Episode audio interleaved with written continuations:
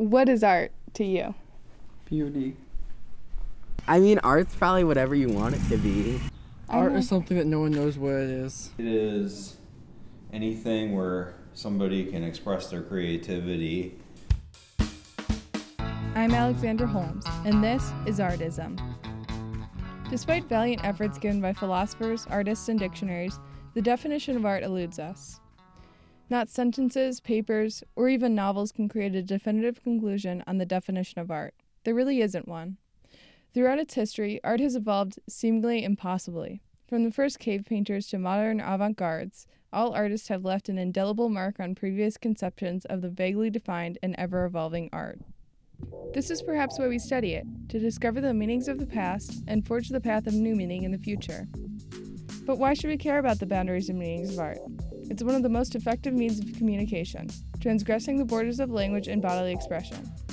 Images in art allow people to not only understand despite the lack of traditional communication, but beyond these usual means.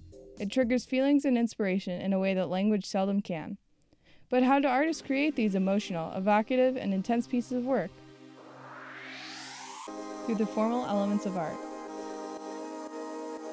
1. Line. Path viewer's eye might take. It is either actual, like a black mark on the page, or implied, meaning the general direction the audience's eye is encouraged to go in. 2. Shape. A shape is a figure defined by line or contour. They can be either geometric, meaning the line is more rigid, or biomorphic, which is a more organic shape. 3. Color. Color has three main descriptors hue, value, and saturation. Hue is what we think of when we hear the word color.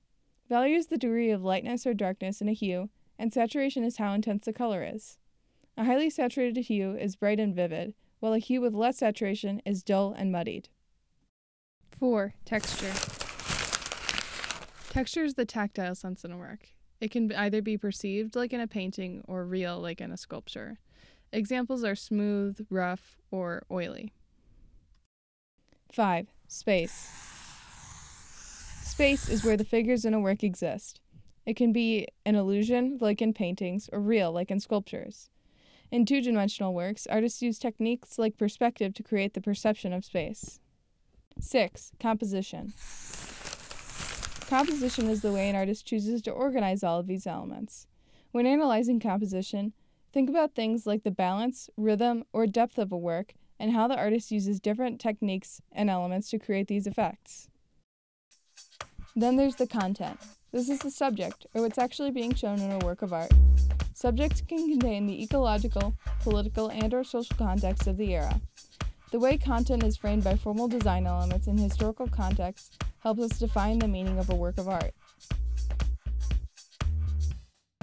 So maybe studying art history isn't the same as finding a cure for cancer, but it provides invaluable insight to the issues of yesterday and today. Art makes an impact. It gives people a voice.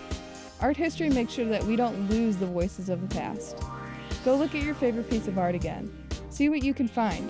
See what it says about art's story, humanity's story, your story.